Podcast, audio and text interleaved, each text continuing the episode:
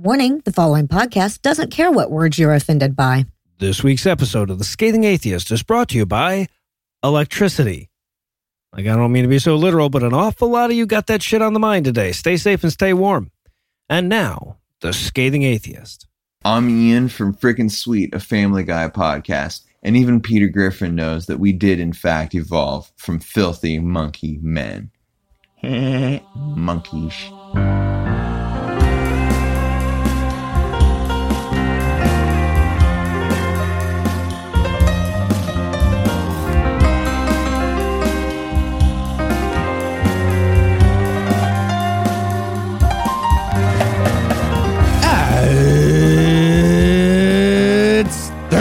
It's February 18th. And Jesus isn't the only one who'll let you finger his holes. I thought you'd do something about the Mars landing. Anyway, I'm no illusions. I'm Eli Bosnick. I'm Heath Enright. And from Joe Rogan's New Jersey. How dare you? Cincinnati Red State and Redtown Blue State. This is the Scathing Atheist. On this week's episode, Tennessee Republicans will be confused about how many vaginas they have. James Randi manages to debunk more liars without even being alive. and Joe Biden decides we were getting a little too First Amendment in here. But first, the diatribe.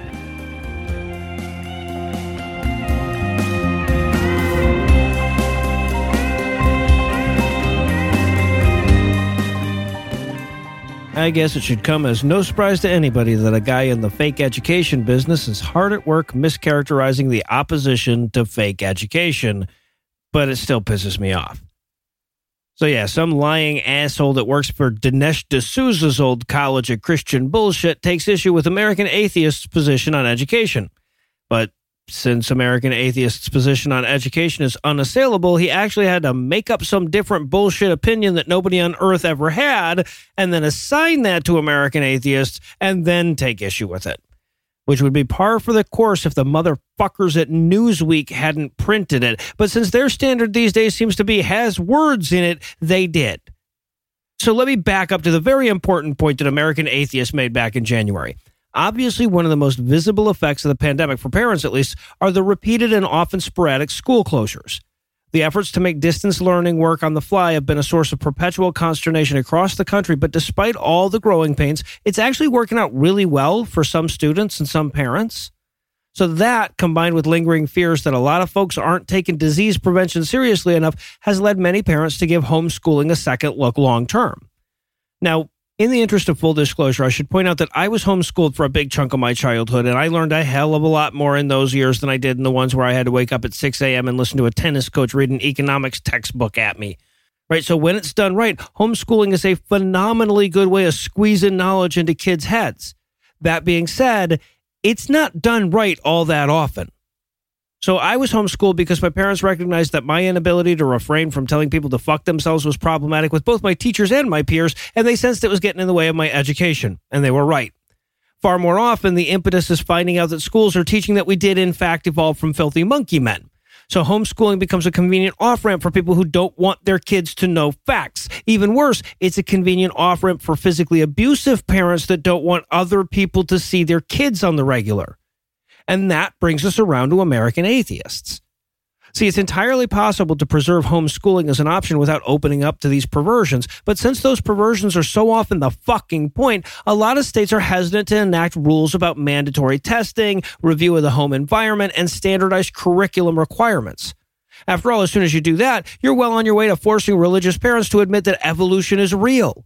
And both political parties are hesitant to do anything at all about that, which is exactly why Nick Fish, president of American Atheists, felt the need to bring it up. See, 38 of the 50 states have no requirements whatsoever about the qualifications instructors need to teach in home. Right. So, so if a homeschooler hires, let's say, a spelling teacher to come in, that teacher could be Eli. Okay. 41 states have no requirement for evaluating student progress at all. And just in case any laws might accidentally apply to homeschooling, 13 states offer up religious exemptions to whatever poultry requirements exist.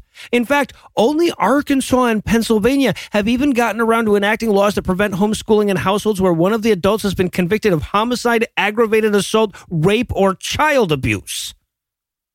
And this is not a small problem.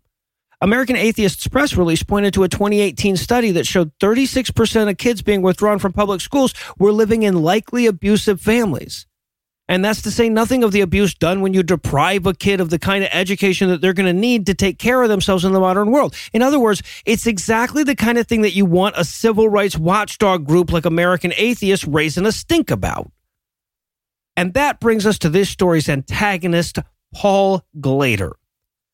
Glader is an associate professor at King's College in New York, that uh, which is like a real college except with religion instead of information. I, I mean, you know, look, it's one of America's 221 finest liberal arts schools, but it's still obviously named to trick people into thinking you went to the one in London. Anyway, so Glader writes this whole stupid fucking piece about how much atheists hate homeschooling because I shit you not, we hate it when kids spend time with their fucking parents.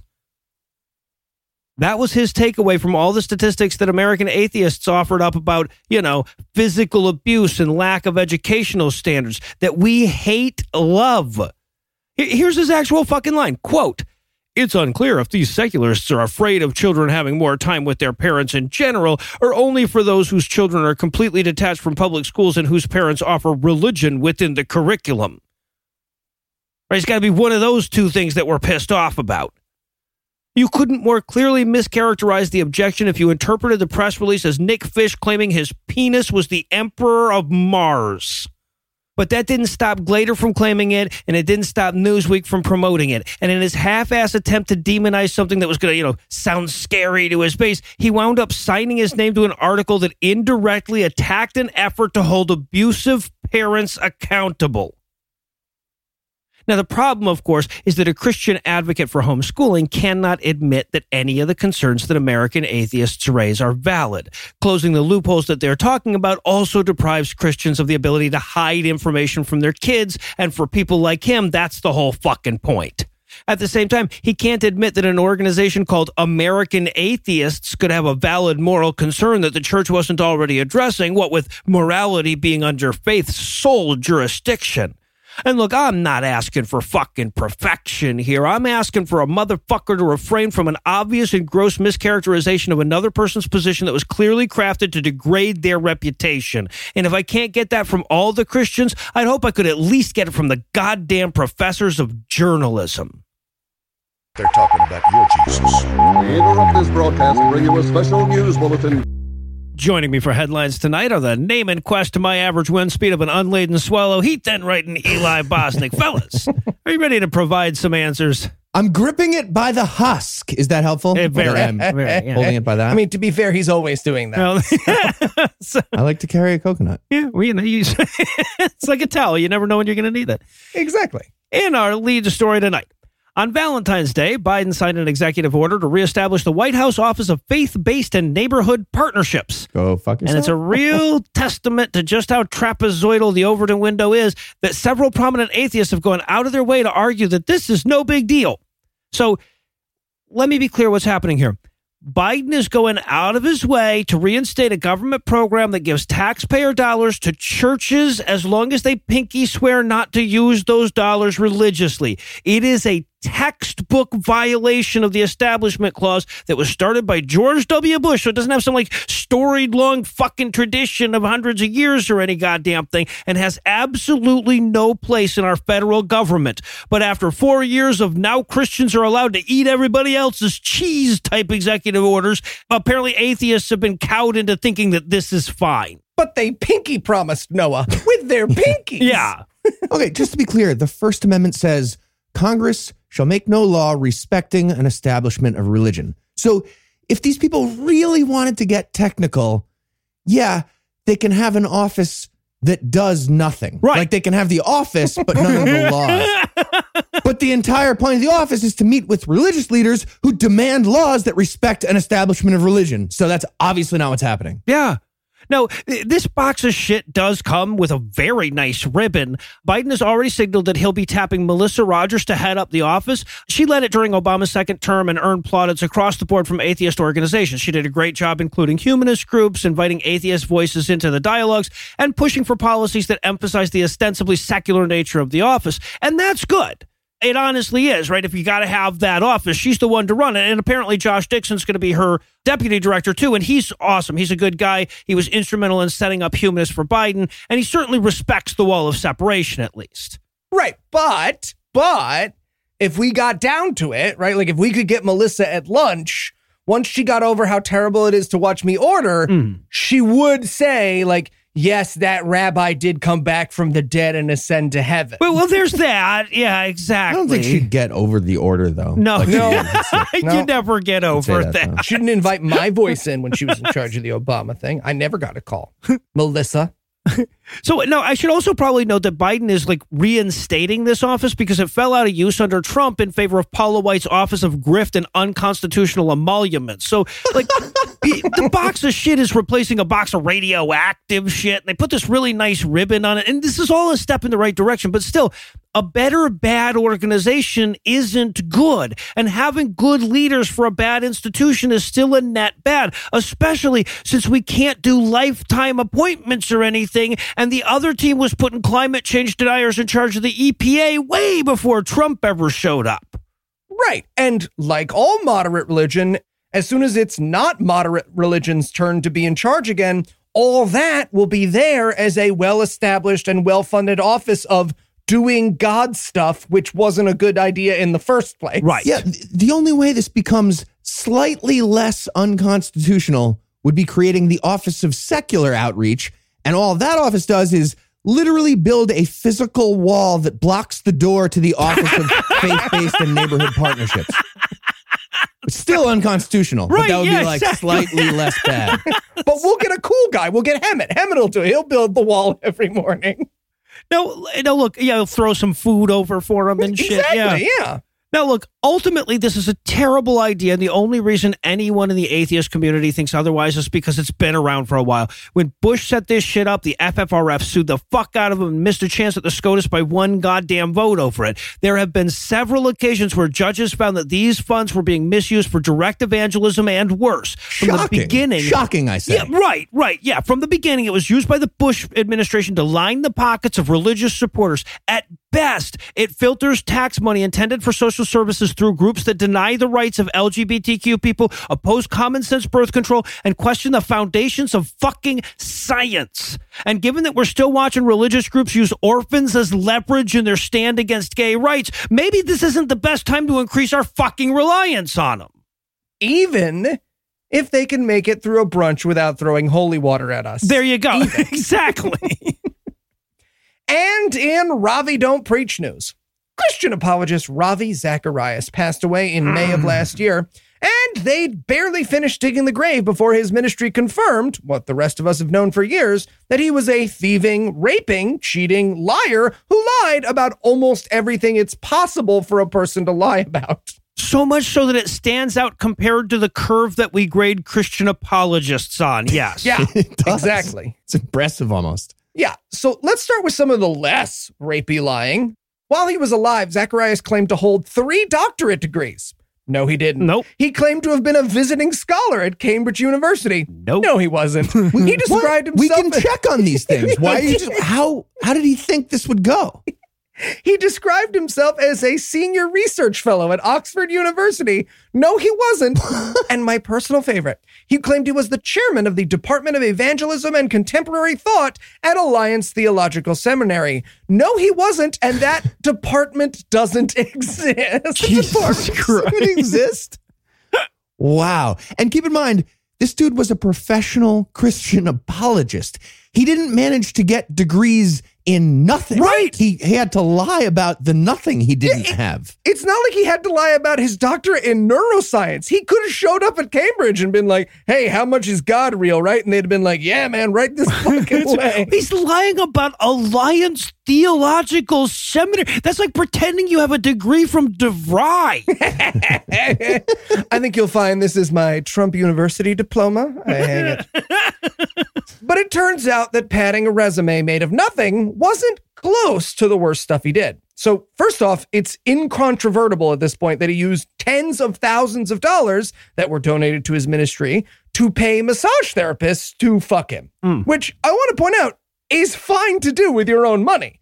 right? It's, that's downright neighborly. it's not so much okay to do with money that people give you for God stuff. Yeah, yeah, dude, you're supposed to do that metaphorically. That's the Yeah. job. but way more importantly, he apparently forced himself or indecently propositioned a bunch of other women. And when they came forward about his behavior, he told them they were putting, quote, millions of souls in danger, end quote, by stopping his work. Hmm. Okay. How do religious leaders manage to sell that idea that they're the uniquely qualified person to just to hand you a Bible? I mean, like they're, like the track coaches of souls. Just run faster, be Christian. That's it. Done. Do they show people stats about their winning percentage? How does that work?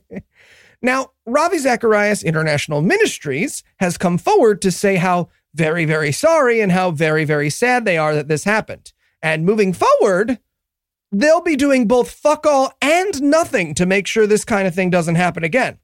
But if you're wondering who's at fault for Zacharias' behavior, don't worry. Collin Hansen, editor in chief of the evangelical website The Gospel Coalition, has the answer. Um, So, Ravi is it Very much Ravi Zacharias is at fault. It was Ravi Zacharias, probably. It's cell phones. Because we failed to beat Ravi Zacharias to death with them sooner. Okay. All right. I got so here's what Hansen had to say about the rapist who stole church money. Quote, digital communications helped Zacharias in his abuse. Indeed, it would be hard to imagine this crime without the ubiquity of smartphones for taking and sharing sexual images, end quote. He's basically trying to argue his way out of a DUI by offering to turn state's evidence against Jim Beam with this one. Yeah. Exactly.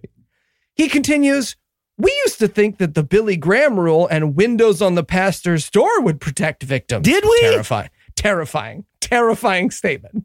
Now we know they're more likely to be targeted through text messages on burner phones. End quote. Yeah. So now you need a window on that door and to not hire a rapist. Yep. That- yeah, is so you the you used to think that because you're a fucking idiot. Right, that's an idea that showed up in your brain pre-disproven. Yeah. Jesus. God damn it. He concludes sex is increasingly disembodied with the ubiquity of porn. Oh, it's also porn's fault. Yep. Yeah, mhm. because of it, it jumps us out of our body. Apparently, abuse follows the same pattern. Ministry policies for prevention and protection must fully account for this shift. End quote.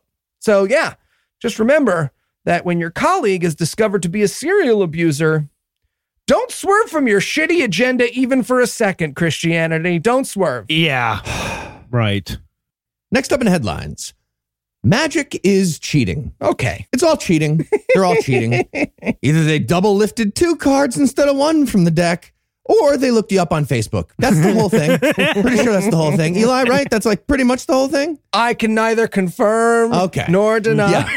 well, bottom line, they definitely didn't commune with your family member on the atemporal astral plane in order to predict a car accident that severely injured a child. And even if they did do that, that's super duper fucking evil if that person doesn't travel around the world preventing car accidents, which they never seem to do. Uh-huh. Well, I guess we shouldn't be surprised that exactly what I just said was the main theme in a recent episode of Sid Roth's uplifting liar show, It's Supernatural. Spoiler, it was not magic. Okay, but I like I feel the need to come to defense of Eli's chosen profession here. Thank it's not always just hot reading and double lifts. Sometimes it's that there was one more ball than they were telling you about. Okay. No, that- okay. yeah, that's another thing. That's Okay. it's, it's it's a complex craft. if we could just get to the story and stop pointing out which of our hobbies may be something that most children grow out of at age eight, I would appreciate it. Okay. Well, we're not going to stop doing that. So, um, the episode in question has Sid Roth telling the story of a magical guest from last month named Chris Reed. And when I say guest, I mean liar. Back in January, Chris Reed did a mentalism act, and Sid Roth is now describing that as, quote, the most accurate prophecy I've ever heard with proof, which is honest, I guess. Yeah. But that was by accident. Well, yeah, the fact that all the other prophecies were tied at zero factors in. So, Yeah. Mm-hmm. Technically, most, but it's weird how, how he said it there. So here's the so called prophecy from Chris Reed quote, I just had a vision that came to me, and I believe there's going to be someone watching this broadcast, and I believe this person lives in Kansas. Okay, is that okay with you guys? That Yeah, no, that's, that's fine. be Yeah, Kansas. I'm good with Cool. that. Yeah. Moving on, now that it's okay, I think it's a woman, and this woman's either son or grandson was involved in a car accident in the last two or three months, and there were some injuries that came about to this grandson. I believe this woman's name is Evelyn, and I believe she's around 70 or 71 years old, and I believe that there is a Joshua, perhaps a David, uh, I want to say a Janice. That's the end of the quote, the end quote. Yeah. And from there, Warlock Reed doesn't explain how Joshua David Janice is involved. He's just speculating that maybe there, there are those people somewhere. And from there, he just adds a mailing address for Evelyn's job at a daycare and closes with some bullshit about how almost dying in a car accident is a great way for that grandson to find God. To be clear, that's the God who almost killed that child in a car accident. hmm Wait, wait, wait, wait, wait, wait. There's more to the prophecy. I'm also seeing that she needs extra moves on Candy Crush. so, so apparently, this Evelyn person heard about the show somehow, and she called in to confirm the magical prophecy uh, about what had already happened. oh, a prefacy. I it's got not you. Okay, yeah. Yeah, not even a prophecy, a prophecy. That's correct. Post facility. And ju- just a few other important details. Hemant Mehta did a very casual Google to check on this quote prophecy, and he found that all of the following was freely available information before Warlock Reed taped his prediction. Evelyn liked It's Supernatural on Facebook. She posted about her grandson's car accident oh, back in Oh, Jesus December. Christ. And Evelyn's age, job, and job location are all on the internet. You know, just like everyone who's not an old timey train hobo or a fucking spy. Which means that means that they were like, "Hey, Chris, you got anything for your appearance this week?" And he was like, "Yeah, give me one second. Scroll, scroll. Yeah, Yes. I got a prophecy. God just talked to me."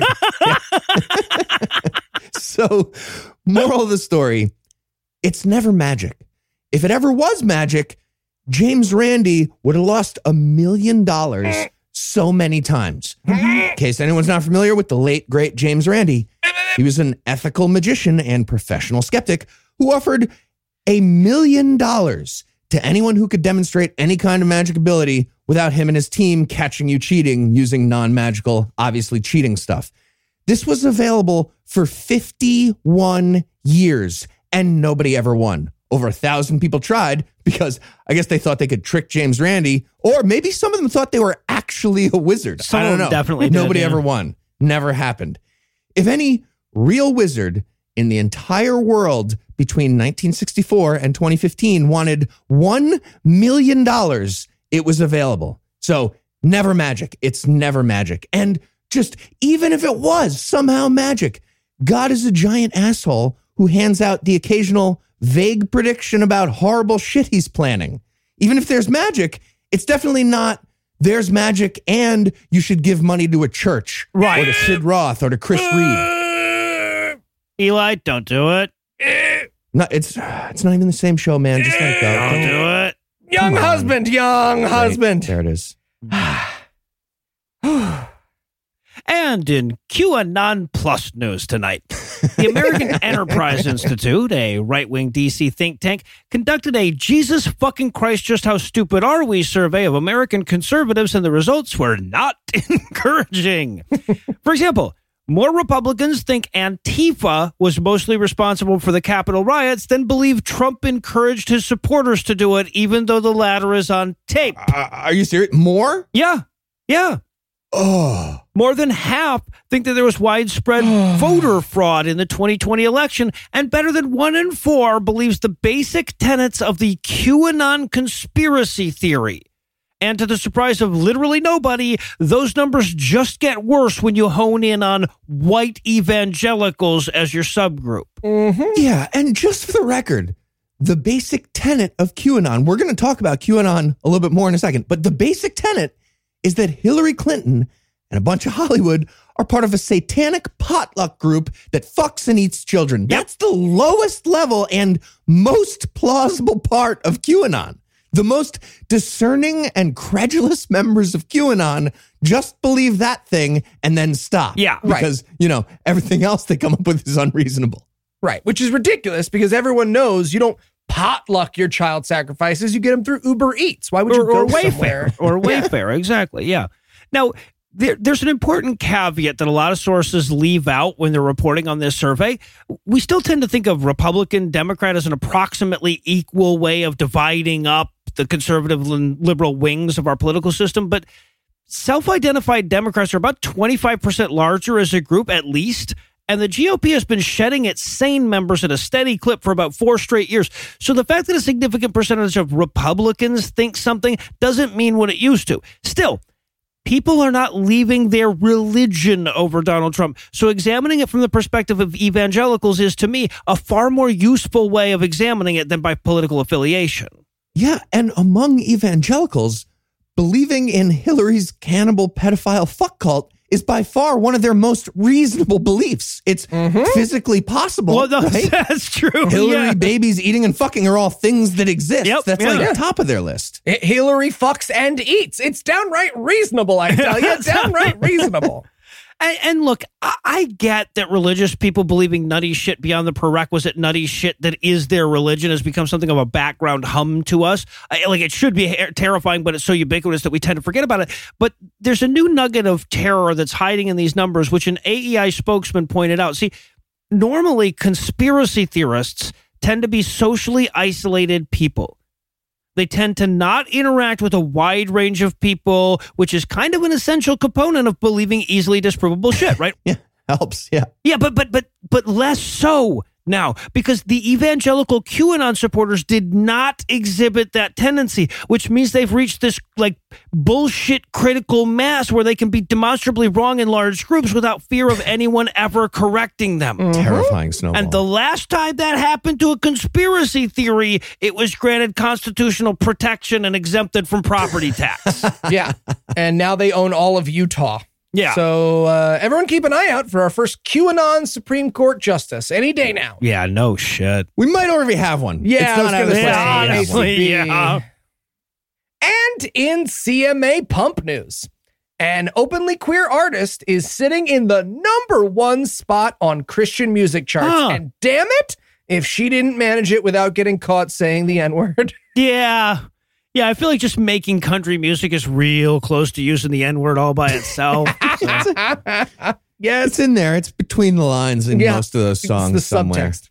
Yes, in spite of being married to a woman, most of her music being a critique of the church and earning that coveted iTunes explicit tag, Grace Baldridge, known professionally as Semler, snagged the number one spot on iTunes this week with her new album, Preacher's Kid. And Christians are losing their goddamn minds oh. which in turn is making more people buy the album.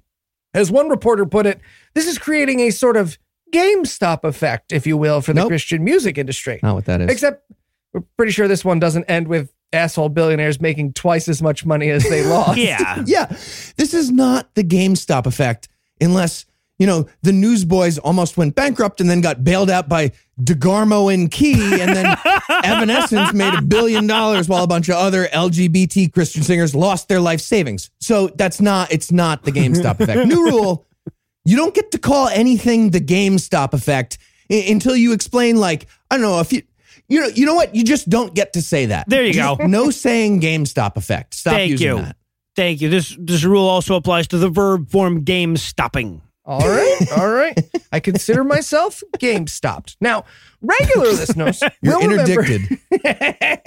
Call Now, sideways. call sideways. Now, regular listeners will remember Baldridge for her documentary series, State of Grace, which covered topics like the dangers of gay conversion therapy, bigotry within the church, and never mind all that. I found one person who says God loves me, so maybe we can keep our stupid beliefs after all. But, Yeah. but she's definitely a force for good. And most importantly, her success makes Dave Daubenmire very, very angry. So, by all means, get out there, buy her stuff. Every time you do, an angel loses its wings. well, we just we we cut the feathers off the bottom so they can't fly. Yeah. Guys, Anna plays bluegrass. We can take country music back. I like Thank I, you. I can see that you think like why the fuck would we want it, but sometimes it's worth taking something just so people who suck can't have it. Yeah. Yeah. And Anna would make it good. She would make Yeah, it good. no, she, yeah. And finally tonight, QAnon is still a thing. Mhm. It's still a thing. I don't know how, but it is. For years, they've been ugly crying about their latest conspiracy theory and making prophecies about the day of reckoning. But every single time, somebody checks and it's fucking nothing. No. Professional journalists go on TV and they're like, hey, look, no basement. You can't fuck a child and eat it inside the nothing. Nope. Look, Hillary Clinton in the sunlight. There she is. Look, I personally tackled George Soros. I held him down and I took off his shoes. Look, human feet. It's human. Unbifurcated everything. But they could always still cling to that day of reckoning thing. They call it the storm. Mm-hmm. When Donald Trump was going to round up all the satanic pedophile cannibals and have them arrested. But now that Trump is gone, they're just flailing. And their latest flail, their latest epic flail, they just moved the prophecy a little bit. the, the storm was supposed to be January 20th, Trump's last chance to do it. And that obviously didn't happen. So now it's March 4th. Just just because I guess it's, they just wanted to bump it a little bit. And their new rallying cry is hold the line because Donald Trump is going to come back as president on March 4th. They're positive. Okay, guys, this was not a random date. My birthday is the 5th. QAnon is getting me a fresh crop of their own tears for my birthday, and it's exactly what I asked for. Okay. Okay, QAnon, if you're listening, my birthday is in September and I would like one Jonestown, please. So here's why Trump is going to become president again on March 4th. And as you probably already assumed, it's all about the District of Columbia Organic Act of 1871. Of course. Why else course. would the flags have gold fringe, Heath? Heath. So, according to the Freemen on the Land Sovereign Citizen Movement, and now also QAnon, we stopped being a country in 1871, and now we're technically a corporation. That's because Washington, D.C. became, quote, incorporated Yes. As the seat of government for the United States in 1871 in that bill. And that can only mean corporation like business. There's no Obviously, other yeah, of use course. of the word incorporated. And the owner of the corporation, of course, is the Rothschild family, because yes, they are. And uh, also international bankers as a group, Yep, just they all owners. the bankers that aren't here in America, they also own it somehow. And it's all official because the Rothschild family tricked that law writer guy in Congress in 1871 into capitalizing United States when he wrote the act, which means all the references to the name of our country in that law were secretly describing the United States Corporation. Mhm. Yeah, no, and it's Oh. it's literally it's also they say why American flags in federal courts have gold fringe because they're admiralty flags operating under maritime law in the land equivalent of international waters. Yep. According to people who think Hillary Clinton is fuck eating babies under a pizza arcade that doesn't have a basement. right. Yeah. And, and hey, thanks to our Supreme Court, corporations are people. So now we're a corporation and a country and a person. It's Yeah. tricky. It's like a, I know we can't abort us. I know that. Yep. So that's official. We're a corporation owned by Jewish bankers. And therefore, every president since 1871 didn't really count. Because as we all know, corporations can't have presidents. That's not a word you would ever use with a corporation, which means Joe Biden, he's just some guy. and technically, he's a prisoner in a foreign land called Washington, D.C., which is just a branch of USA LLC owned by the Rothschilds. Therefore, yada, yada, yada, Donald Trump on March 4th. That's connected. and then some magic happens. Yeah, right. it makes me really sad that I actually do see how they got there to March Yeah. 4th and everything. okay, but what I love about this is like Joe Biden isn't president because elections aren't valid because we're a company, not a country. But Donald Trump is president. Right? Yes. Yes. Because election. Yep. Now, I think my favorite part of this is imagining their thought process as each of these prophecies fail. Ooh. Some amount of these people are definitely thinking, all right, fuck, Trump was in on it. That was definitely Trump's part of it. But most of them are still on board, and most of them are super religious. So they think God is involved, which means they think God was totally planning to get around to stopping all the kids from getting fucked and eaten. They thought God was going to do that back in January, but then God procrastinated on that. Again, more. Yep. He's been doing that the whole time. Regardless, they're all excited for March 4th. And so is the Trump International Hotel in DC, where they literally jacked up all their prices for that week of March 4th to almost double. No. And people are booking it so they can be there when Trump de-incorporates the White oh, House. Oh, Jesus takes back Christ. over. Okay. Again, Meta, sorry. Do you think the people showing up on March 4th are making backup plans? You know, are, they, are they like, okay, so obviously the president will overtake the evil communist naval law, but just in case he doesn't, we're going to do a walking tour of the museum. Okay, guys? Just in case. No, I think they're going to scramble to get that walking tour at the last second. Yep. doesn't I think you're right. They're going to go the next day. Yeah. so I know this all sounds pretty scary, but don't worry. We, we might be owned by the Rothschild family. But if they try to tell Joe Biden what to do, he'll just be like, no. Yeah. And then they'll threaten to take all the incorporated land they own, and he'll be like, no again? yeah. It's pretty awkward when you secretly own ma- no, shit. even if this was true, that's nothing? No. All right. Well, while we try to sort out what E. E. Cummings knew and when he knew it, we're going to close out the headlines for the night. Heath, Eli, thanks as always. America LLC. And when we come back, we're going to introduce you to the reason I know so much about that silly shit Heath was just talking about.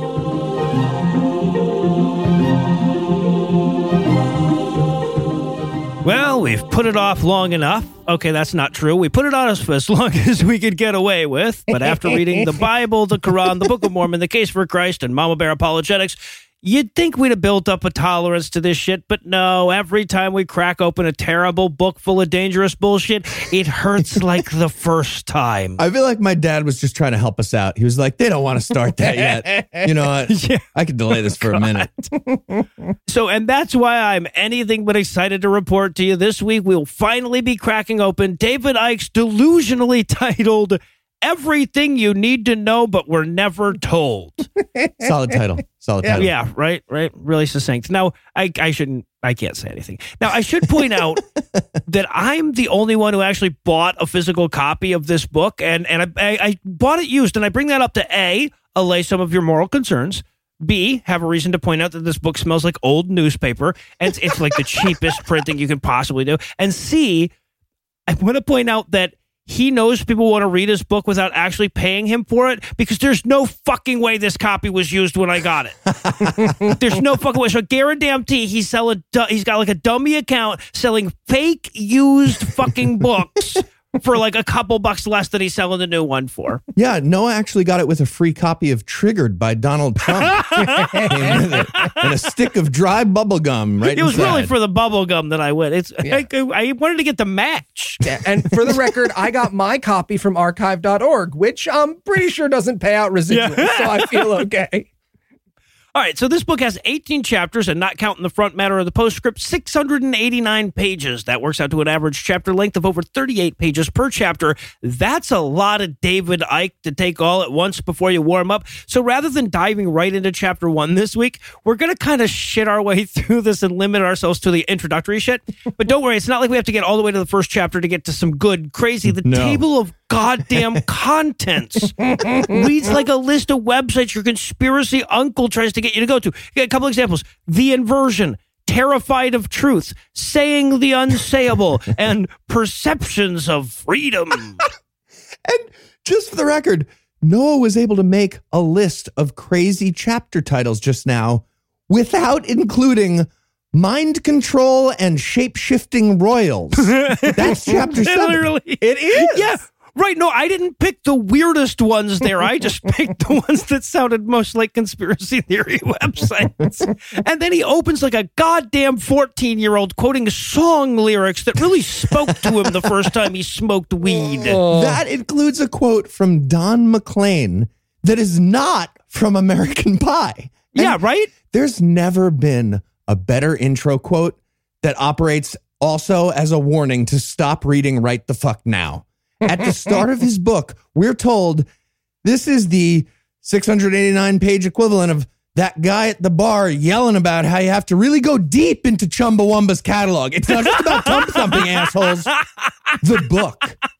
Yes. Well, not just that. The quote is from Vincent, his song about Vincent van Gogh, the schizophrenic whose mental illness Yes. ended in his suicide. yes. and and as though he's trying to seem sane compared to something, he opens with a couple of quotes that I initially assumed were just from Facebook comments that vaguely agreed with his Jew lizards are coming to eat us posts. Uh, what's that? It's impossible to Google me without hearing that I'm full of shit. Well, that's because everyone but me is a liar. yeah, right. There's it, the book is that's the book. You just described the thesis of the book, basically. More or less, yeah. There's also uh, this first quote has a lot of like, "No, you're the bigot" kind of a theme to it. Yeah, by this point, more than a few people had figured out that lizard was code for Jews or vice versa. So he's going to get out in front of us by letting us know he's not a bigot. He's crazy and a bigot. Damn it. Damn it. yeah. This was another quote, by the way. So, like, basically, he started his book. A great philosopher once said, Am I being detained? dash, dash, guy with no mask at the front door of Walmart. All right, Yeah. time to start my book. Great. Well, okay. So you know you've nailed it in the title department when you feel the need to include a quick explanation of what you were going for with that title before the book. Like seriously, there's a mini section at the beginning of this labeled title definition. There is. The first words that we get from the author of this book. Okay, the title page was confusing. Sorry about that. Just stay with me. Let me explain the title. This book is technically everything you need to know ever, but not. It's not all. Yeah, just it's for, but that you haven't been. It's not. He's, it's a good title. he's like he starts off explaining that all of the necessary information for human survival isn't actually in the book. So if you know to, you need to like inject insulin or something, you should talk to a professional. You're Just not for going to find spirit that. stuff. For spirit, it's everything you need to know for spirits. I just love the idea of some guy slamming this book down. Oh, now I need to buy a second book? False advertising. Yeah. False advertising. He also says this book is a start, not a finish, which I read as don't expect this to make sense by the time you get to the end. You have to keep going. No. he also says the book is written in layers. And then he explains what he thinks that means. He's like, all right, so I'll write something and then, you know, layers, I follow it up with another unit of writing right after pages, pages. It's that's the word. It's written in That's pages. the, that's the term for word layer. I put them in order, sequential pages in order. So enjoy my book now that you understand how that works. And then we finally get to this introductory essay titled On the Road to Now, with now in quotes as if he's hedging his temporal bets. Opens with an I- Isaac Asimov quote. I believe the quote was Please don't use my legacy to promote anti scientific worldviews based on racism. Also, be careful when you get a blood transfusion. Isaac oh. Asimov. Oh, He got AIDS from a blood transfusion, everyone. I, I know, I know. So, yeah, thanks for. It's funnier when you clarify. Fun, yeah, it's topical even even joke. funnier. It's okay. It's not funny. Fine. It's not funny. it's a little funny. So, all right. So the book literally begins with an I know you are, but what am I about whether he's crazy or the rest of the world is? everyone always makes fun of me, but as it turns out, they are the ones who are the joking l- laugh. you are. He literally. That's that's the beginning. He literally Yes. started with "you are." Yep. Yes, exactly. Premise one, you are. He's well, no, so he explains that he's so extra sane that he's now looped back around to where it looks insane to normies. hmm Yeah. And the whole time I'm reading this, I'm like, guys, I didn't spend any time at all in Outbreak, a Crisis of Faith, arguing that I'm not batshit crazy. Was that a mistake, you think? Clearly, I mean, nobody reading that book was in the airport in Ireland, so I think you're fine. No, That was a perfectly okay. sane reaction to the situation. no, So he explains that our belief that he's insane is just based on what other people in control want us to think that sanity is. And I'm like, nah, man, mine is based on the way you constructed that sentence. And he's so poetic in this section. Do they call me mad because I see past the veil of their lies? No, it's the lizard thing. Okay. okay oh, right. No, yeah, the, this, I get it. I see how you'd get there. Okay, exact quote. There are none so crazy as those who wrongly believe they're sane.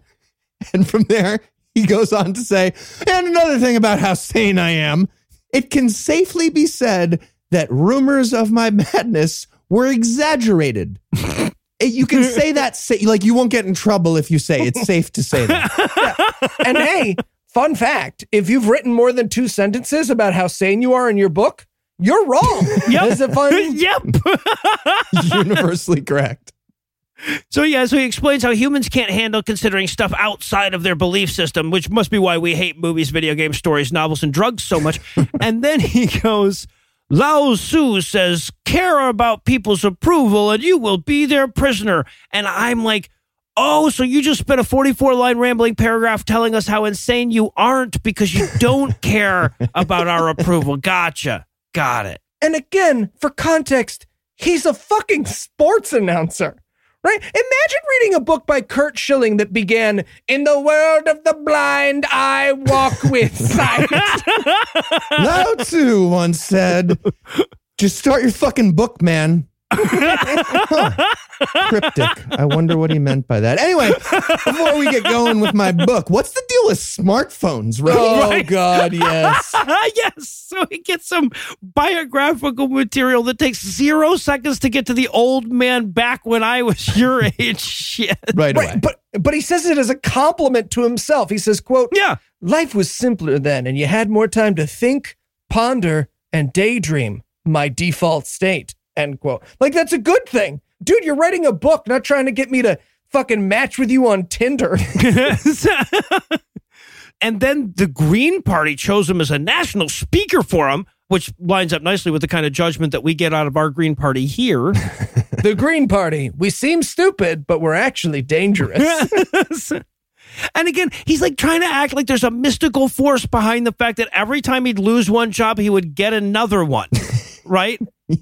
He says doors were synchronistically opening and closing. Like, what was going on? I had no idea with these doors. Synchronous. That I mean, that's all that doors do. But he's just describing existence in the time dimension as Yes. doors Yes. mystically doing the thing they do. yeah, he's blown away that weeks after he joined the Green Party, they asked him to be a speaker for them, but he was a famous TV presenter. Right. Right? If Nicole Kidman started working at my magic show, I'd mention it. Yeah. Exactly. Put her right out front. And then he explains how it was actually him that broke up with television, not the other way around. I don't know what you've heard, but it was me that I The quote is I I had tired of the television world, which I found vacuous and full of its own self importance. End quote.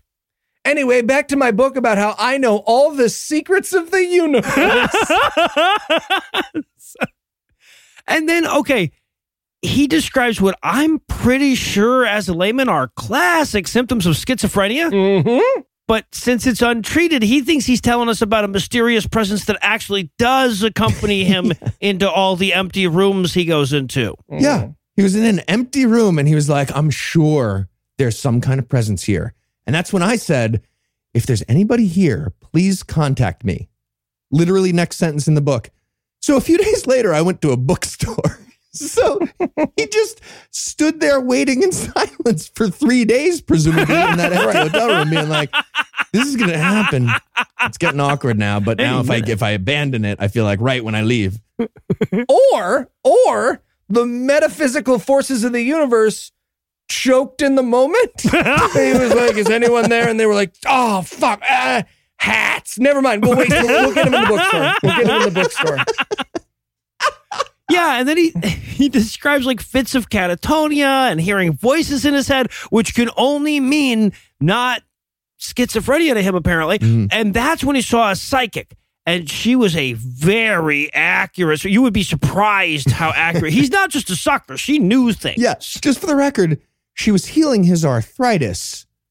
Psychically. He went to a psychic sure, yep. arthritis healer. Yep. So he's laying down on a bench and she's bending his knee and he's like, hey, hey, hey. So in terms of my knee, um, any chance there's an ancient Chinese guy with a message for me from the astral plane?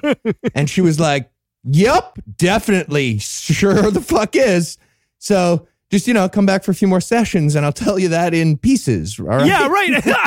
a little bit at a time. Yeah. So then he goes into this long string of complimentary prophecies that he bought from that psychic, right? The person being paid to cater to his ego game, all about how he's extra magical and spiritual and, and he's been chosen because he's the most courageous of all the people. and then all of the prophecies of things he was entirely in control of, like self publishing a certain number of books and quitting his job, came true. All of those ones came true. Yeah.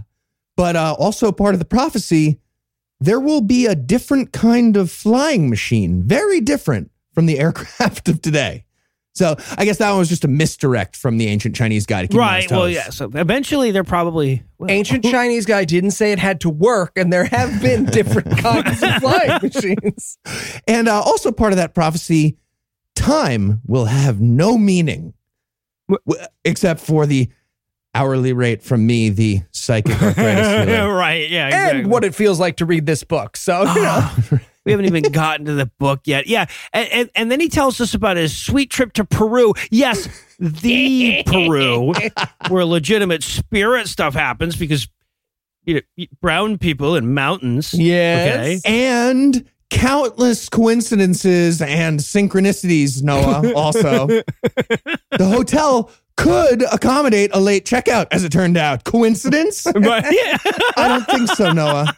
Interesting. Uh, at this point, I just wrote, Oh my God, I'm reading about David Icke's semester abroad. Where did I go wrong? Oh God! So he starts telling this story, and nothing happens in the goddamn story. It's so amazing. But like he it, he walked up a hill, but you know, profoundly. yep.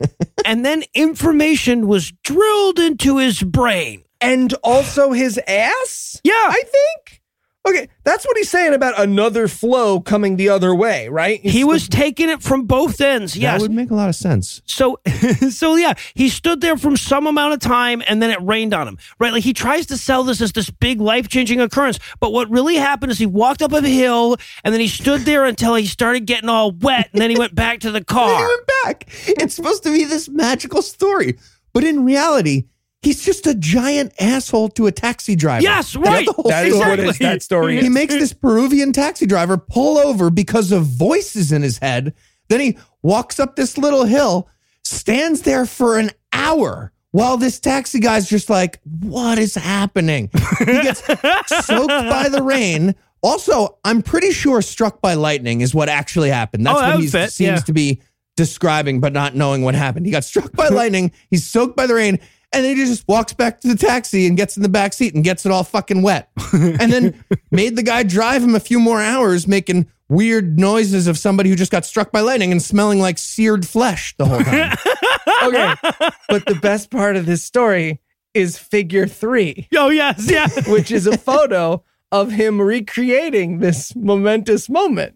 But it's just a photo of him standing in a field with his arms in the air like an asshole. Yeah, right. Figure three. I look like a dumbass. Why is that? Yeah. a he thought we needed a visual aid of holding arms up. yes, but Peruvianly, yeah. All right, so then he, he went home, now all the way crazy, and he explains that it took him a while to process all of this new shit that just been laid on him in Peru, which is why the stuff that he says now is irreconcilable with the stuff that he started saying back in the early 90s. Yeah, this is when he very publicly made an idiot of himself on national television.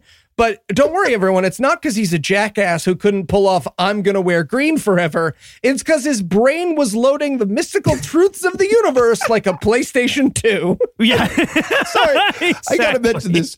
When he did that infamous TV appearance, the first thing that happens is he walks out on stage, tries to eat a cookie, and chokes so badly, almost Yeah. to death, before describing himself as God. It's so good. But he explains this downfall as a quote incredible synchronistic adventure end quote and the synchronicity he's talking about is that like just when he would need to know something he would like go find a book or a video about it. It's like he was living in some kind of information age or something. I describe my adventure as synchronistic. All the now stuff just keeps lining up. Just That's all like one thing and then constantly over and over. thing. Doors opening, closing, now, now, now, now, now. It's like uh, right on, synchronistically. So yeah, I guess uh time. Well, yeah. So yeah, time still has meaning. So Well, there's uh, that, yeah. and the wormhole airplane isn't happening. But, uh, ooh, turquoise! I'm the godhead. yeah, he might as well be stealing sections of this book from the DSM 4 at this point. if ever there was a section of this book that was going to make me feel bad for David Icke, it's this one. yeah, yeah, it'll come back. And then he tackles the, but if you've known this shit this long, why didn't everything in this book come up in any of your previous 23 self published 700 page books, right? Weird. and the answer is that either he's super, super dumb or his magical muse is so bad at communicating that 30 years on, he's still trying to figure out what the fuck they were talking about in Peru. Yeah, mm-hmm. and his evidence that the prophecies are still working is that sometimes I say just stupid shit that makes no sense, which is exactly what they told me would happen. That's literally true, though. That's really what he said. it's not the phrasing, Yeah. but that's literally what he says. Also confirming the prophecy, Jewish bankers are controlling the world. I think we can all agree that that's happening. So Well, it's this great meta aware moment for the book, right? Because he's like, first, I talked about the connected, powerful families of the world, but people can Google that shit now. And then I was like, okay, it's it's in space, but fuck if you can't Google that too. I mean, there's a whole there's a whole page on Google. So uh, now I'm on reality isn't real, kind of running out of obscurity, everyone. So he also at at one point admits that his brain physically hurts when he takes in new knowledge. like that was a point in his favor. so yeah, my, my face hurts like all the time. But uh yeah, I'm getting used to it. Ah! Okay, that was a big one. That was a big that was a big facey hurty. Did I start my book yet? Are we into the book? see, now I want to start texting him fun facts just to make David Icke suffer. Yeah, right, right. There you go. Leonardo DiCaprio got his start in a cereal commercial. And then he does this uplifting wrap up about how, like, you know, he raised himself up from moderately successful BBC Two announcer to self published crazy person, and you could too. That's right, everyone. If you're white and rich, you can become slightly richer and racist. yeah, at any moment. You can. And then he closes his intro by insisting that there's more to me than just bad shit guy in turquoise that everybody laughed at. This is the actual quote. What happened to that nutter who people said had gone mad? How come so many are now listening to what he says? What? Why? How come? I didn't quit and never will. That's how come. Ow! Okay, that was the last one. All right, oh. start start Oh. chapter one now. I guess. Seven hundred pages of that. Okay. Well, assuming we can't get 15 minutes out of the chapter title and the opening quote, it looks like we're actually going to have to start reading the book proper on next month's installment of God awful books.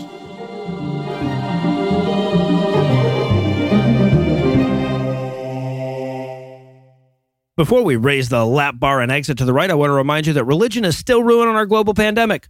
If you'd like to learn how, you can find a link to my newest book, Outbreak, A Crisis of Faith, How Religion Ruined Our Global Pandemic on the show notes. Anyway, that's all the blasphemy we've got for you tonight, we'll be back in 10,022 minutes with more. If you can't wait that long, be on the lookout for a brand new episode of our sister show's Hot Friend God Awful Movies, debuting at 7 a.m. Eastern on Tuesday, and an even newer episode of our half show Citation Needed, debuting at noon Eastern on Wednesday. Obviously, this show wouldn't show up as a show if I didn't show proper respect for Heath Enright for being unrivaled, Lucinda Illusions for being unequaled, and Eli Positive for being unhinged, but in you know in a good way. I also need to thank Ian from Freakin' Sweet for this week's Farnsworth quote, and Jeremy from Chat of the Wild for providing last week's. And now I want to see Peter Griffin fight a Lynel. God damn it. Anyway, you'll find links to both of their shows if you need more Family Guy or Legend of Zelda in your life. But most of all, of course, I want to thank this week's and last week's best people. Josh, David, Dave, Jacob, Kendall, and Deborah, Godless Heathen, Tolkien Geek, Samuel, Eric, Taylor, Melisande, Soft Whisper, Colin, Big Black Cockatoo, Sir Arcane, Jimmy, Flynn, Son, Joshua, Brunison, Swack, Stefan, Maggie, Axe Telestration, and Marcy, who are so hot, Lava wears protective gear when they're nearby. Together, these 28 terrifically tawdry talents tallied a toll for the telling of truth this week by giving us money. Not everybody has the money it takes to give us money, but if you do, you can make a per episode donation at patreon.com slash whereby you'll earn early access to an extended ad-free version of every episode, or you can make a one-time donation by clicking on the donate button on the right side of the homepage at scathingatheist.com. Legal services for this podcast are provided by the law offices of P. Andrew Torres. Tim Robertson handles our social media, and our audio engineer is Morgan Clarke, who also rolled the music that was used in this episode, which was used with permission. If you have questions, comments, or death threats, you'll find all the contact info on the contact page at scathingatheist.com.